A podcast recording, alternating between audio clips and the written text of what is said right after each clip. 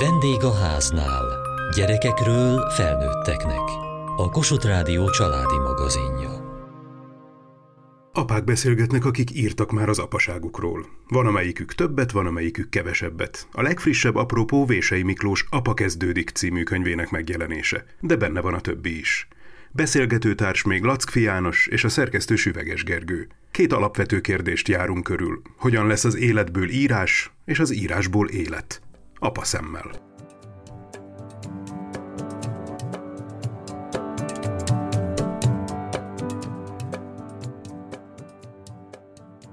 Mi az, amiből írás lesz, vagy írás lehet? Gyakorlatilag mindenből lehet írás, tehát hogy Tolstoynak meghal egy ismerőse, Iván Illicsnek hívják, akkor Iván Illics temetésé már meg is van a jó téma, meghalt Iván Illics, de hát mindenki meghal, hát ez nem, nem különleges, vagy akkor a temetőben minden sírhoz lehetne írni egy történetet, és valóban lehet is, hiszen Iván Illics halála abból ered, hogy meg akarta igazítani az ablakot, és a kilincs benyomta egy kicsit az oldalát és aztán mindig egy kicsit jobban fájt addig, amíg bele nem halt. Tehát, hogy minden apróság sűrítetten tartalmazza a teljességet. Az arab misztikusok szokták ezt mondani, hogy egy vízcsebben ott van az egész univerzum.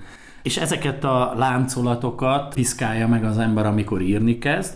A legnagyobb kérdés az a hogyan. Lackfi János, író, költő, műfordító, hadgyermekes édesapa.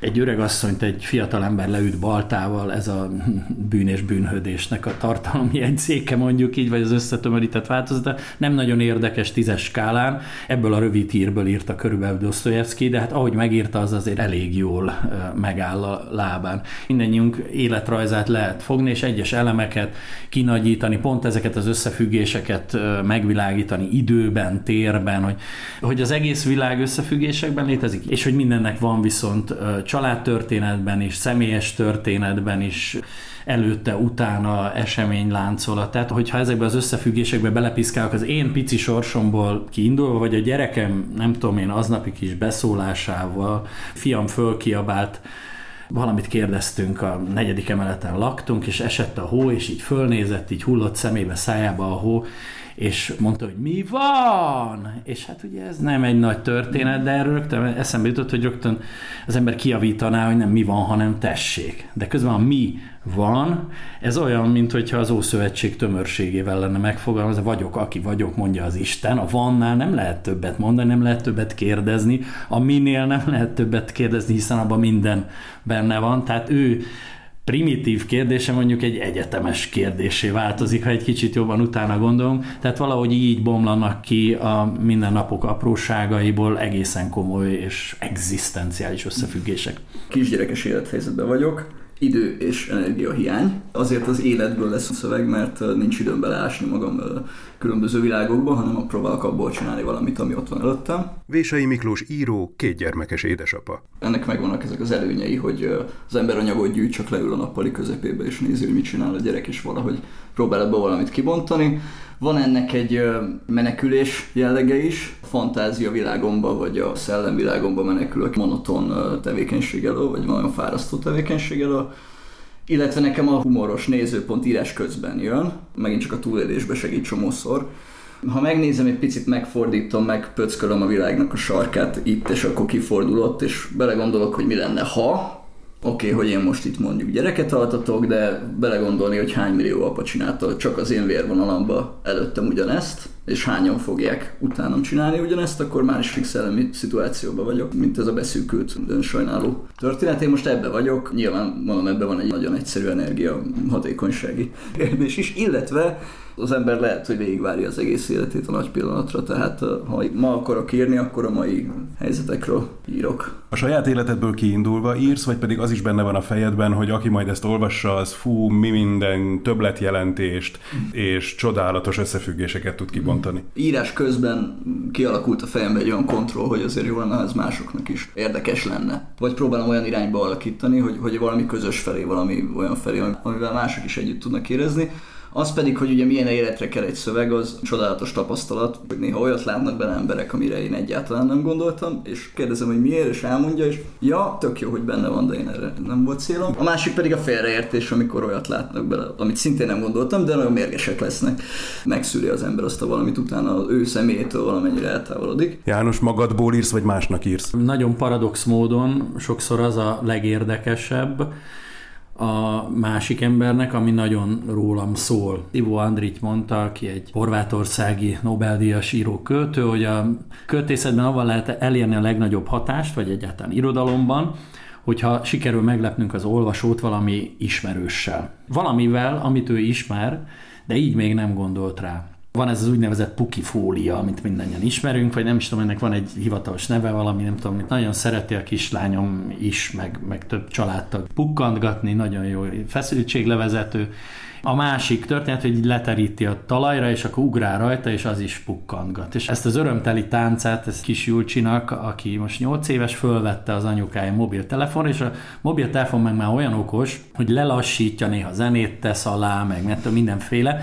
Az volt a durva a belassításban, hogy a hang is belassult és kiöblösödött, szó szerint teljesen olyan hangja volt, mint a lövéseknek. És pár száz kilométerrel odén meg lőnek akár olyan kicsi gyerekekre is, mint ő nem lehet nem egyetemes. Én mindig egy picit, amikor felfedeztem a gyerekeim életét, ugye főleg amikor öten jöttek tíz éven belül, és nagyon jó kis összetartó, meg bandát képeztek, hogy ez egy tényleg egy univerzum minta. Tehát, hogyha én a világháborúról valamit meg akarok tudni, akkor az archívum előtt bele kell hallgatnom a gyerekeim veszekedésébe. A, a pénzmozgásokról akarok valamit tudni a világban, akkor nem a bitcoinnal kell foglalkoznom, hanem az ő zseppénz árfolyamaikkal, meg hogy egymás között hogyan üzletelnek. Annyira elemi részeiben egy családon belül az egész társadalom mintázatai tükröződnek, mert, mert ilyen az ember, és mindannyiunknak van olyan tapasztalat, hogy gyermek mennyire iszonyatosan önmagát felülmúlóan jó szívű tud lenni teljesen természetesen, és ugyanilyen aljas tud lenni, kis angyal pofiával, kék ártatlan szemével, vagy pillanatok alatt ott van az összes legnagyobb gazemberségek és a legnagyobb szenteknek a viselkedési modelljei abszolút megérthetők egy pillanat alatt.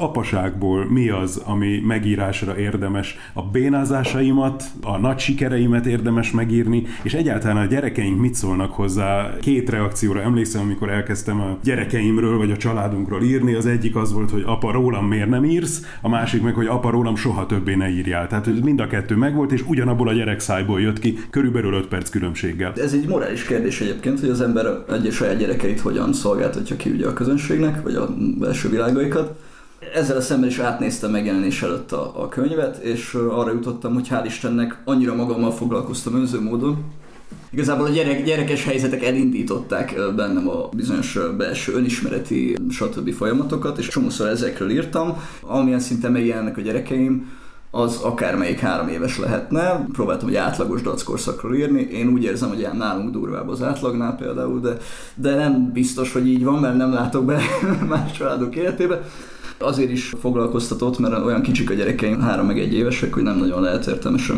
megkérdezni őket erről, vagy hát nem mondanak olyan választ, ami persze benne leszek apa a könyvbe, de jó.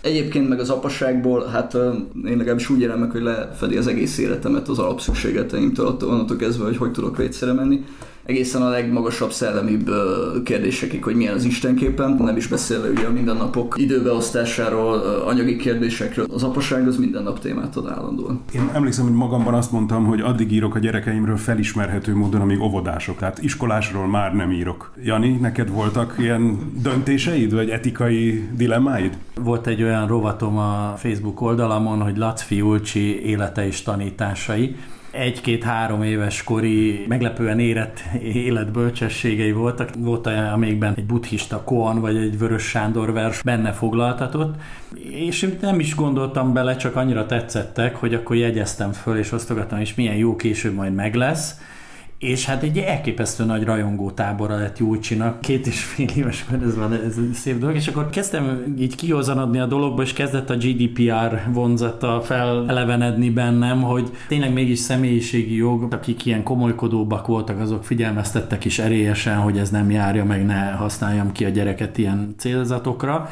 Úgyhogy akkor leállítottam sokak szívfájdalmára, meg aztán annak is ellenálltam, hogy kötet legyen belőle, majd az ő kis életének az első eseményeit is feldolgozgattam egy Élni hogy kell című könyvben kezdve attól, hogy, hogy a végtelen hosszú altatások, amelyeknek során az alszik a szív és alszik a szívben az aggodalom, énekeltem a kaláka dalára ezt a radnótit, és aztán akkor és a szülészeti osztályon, nem tudom, és stb. És hogy mi minden alszik, ugye amikor már 100 millió 66-szor énekli az ember, akkor mindenféle beleénekel, ami nincs benne.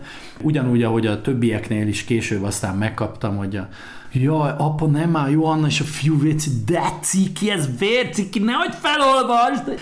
A Dorottya és a hiszti, és a kaláka a hiszti, a hiszti, a hiszti. Jaj, apa, nem lehet ezt a bajni! Nem szerették magukat ilyen félig nagyosan kamaszként kicsisnek látni. Az egyik lányom szerelméről írta, movis szerelméről, és nem is úgy volt, ahogy írtam, képzeld el. Tehát egyáltalán nem olyan, ez egész egy marhaság úgy abban a formában, és nem is szabadott volna, és egyet Sőt, nekem van olyan könyvem, ami azért nem jelent meg, mert kiderült, hogy a gyermekeim egyáltalán nem szeretnék. Például Gerald Darella, hogy megírta a családját, a családja egyáltalán nem örült, és egyéb állatfajták. Csinált egy világ sikert, viszont a családját egy életre magára haragította.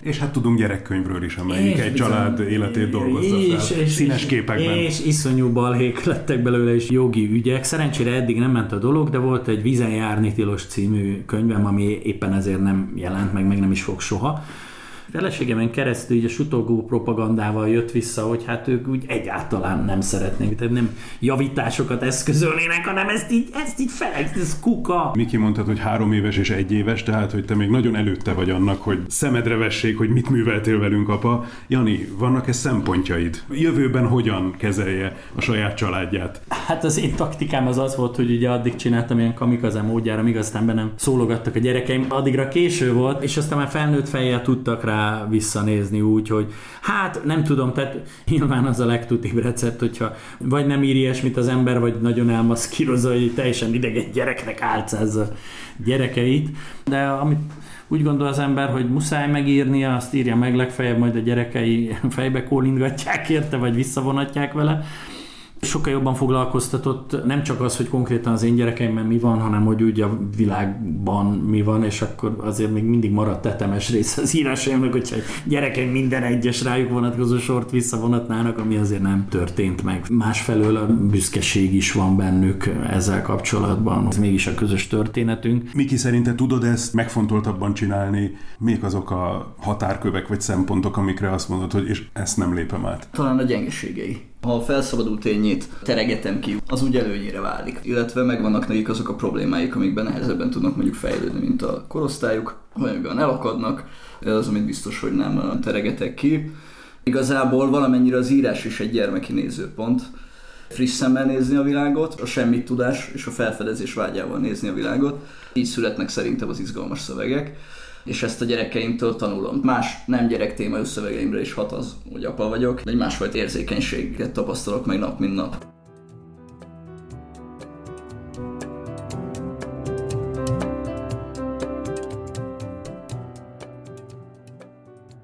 Valóság torzítása az megjelenik? Tehát van olyan tapasztalatod, hogy írás közben ez így jobban hangzik. Akkor tulajdonképpen lehet, hogy ez így történt. Igen, de akkor érezhetően átviszem fikcióba, legyen egy poén vagy egy, vagy egy kitalált történet. Két apuka ököllel üti egymást a játszótéren, van egy ilyen novellám. Ez nem történt meg, érezhetően egy olyan témába ütik egymást, ami nem reális. Viszont a valóságból rámutat valamire, kisarkítja azt, hogy mi férfiak a játszótéren is képesek vagyunk olyan buta férfiasan viselkedni. Jani, te valóságtorzításban mennyire vagy gyakorlott? Ugye azt mondják az okos pszichológusok, hogy az ember nem tud kétszer ugyanúgy visszaemlékezni egy azon dologra. És akkor már nem is az elmesésről beszélünk, hanem csak, hogy visszaemlékezni. Nem csak írok, de reflektálok is arra. Figyelem magamat, miközben írok, tehát egy ilyen érdekes állatkerti állat és idomár vagyok egyszer, akkor rájövök, hogy valamit eltéveztek, vagy egy sorrendet rosszul mondok, és a közönségnek az úgy jobban bejön,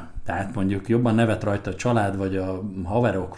Legközebb már úgy fogom elmesélni. Sőt, még úgy abból, Sőt, más történetekből belekölcsönzök elemeket, viccekből fordulatokat, és aztán teljesen fel vagyok háborodva, ha valaki azt mondja, hogy én egy hantagép vagyok, mert pontosan mindent ugyanúgy mesélek el. Jó, hogy egy kis... Tehát maga a retorizálás, már csak ennyi is, hogyha az időrendet megfordítjuk, az írói én, nem azonos az anyakönyvi énnel. Benne van az összes vágyálom, elképzelt valóság, bálnavadász is vagyok az északi sarkon, meg kutató is vagyok az űrben, meg mi, minden vagyok egyszerre.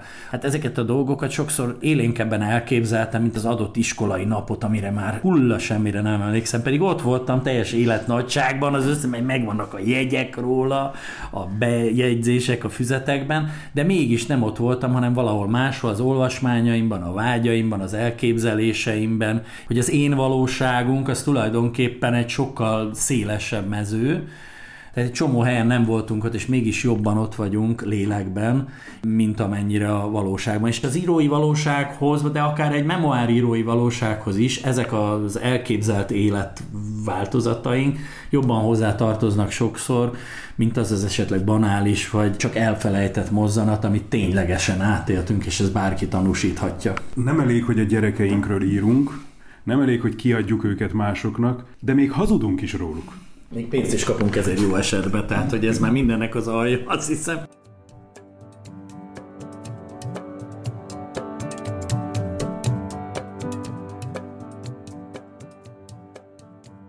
Egész idáig arról próbáltunk beszélni, hogy hogyan lesz az életből írás, és az életnek melyik szegmenséből lehet egyáltalán írásmű.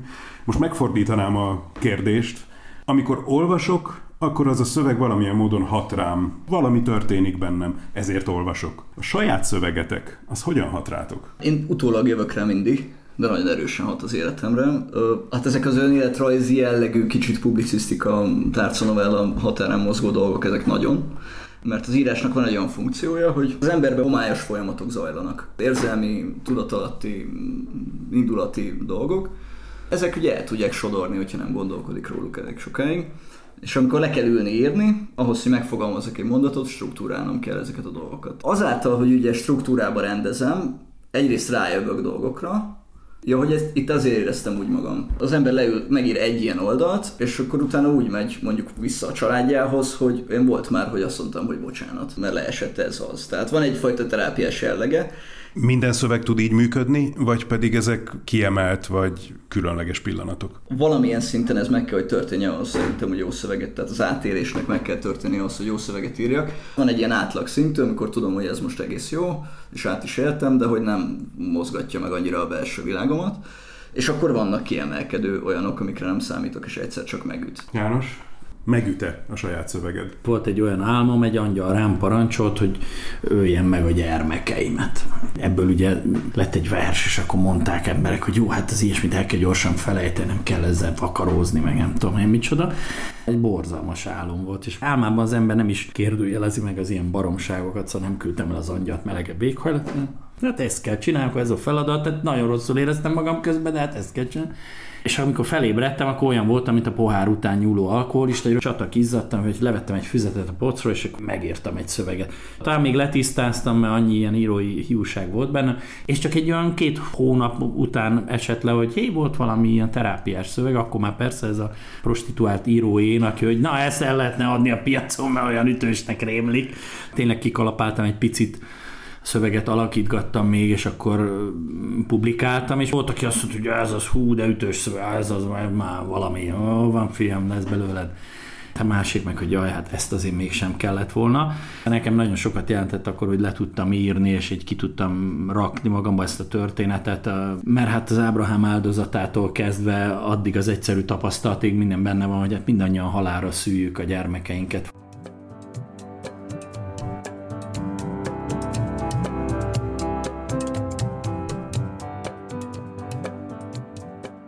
Az írás mit ad hozzá az apaságotokhoz?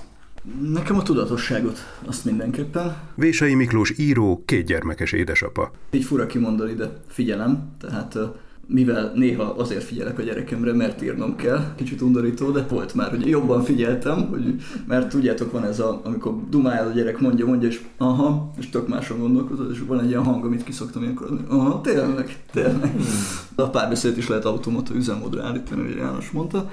Ez az egyik, ez a, ez a figyelem, a másik pedig a, tényleg az, hogy egyszerűen jobban végig gondolom, hogy mit hogyan csinálok és miért, és erre tudok reagálni, próbálok változni, ez is kicsit az írásba előnyös, ha változik az ember, mert ugye akkor egy úton van, ami mindig izgalmas.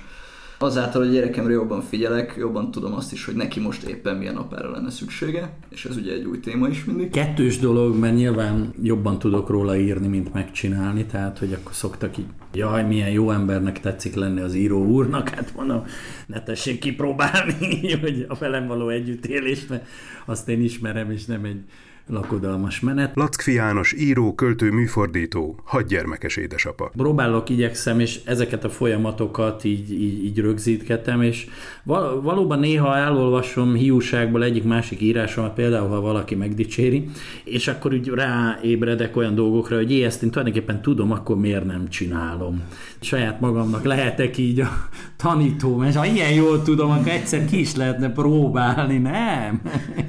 Van egy ilyen veszélye, hogy tényleg az írás véget, a reprezentálás véget, az ember felmutat egy elegáns arc élt, és mint egy ilyen Charles Bronzoni apa így eltűnik aztán a diszkrét kaubolyos félhomályban. Ha már így lövöldözök ilyen petárdákat, hogy merre menni apaként, emberként, akkor kicsit megpróbálni megvalósítani azt, az, az igen üdvös, és sokak számára, legalábbis a körülöttem élők számára is hasznos dolog lenne.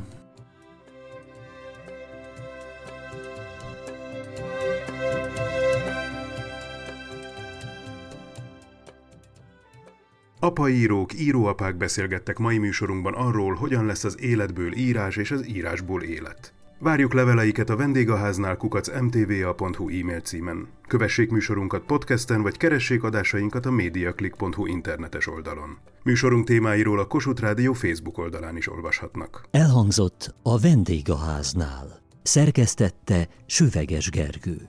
A gyártásvezető Mali Andrea, a felelős szerkesztő Hegyesi Gabriella.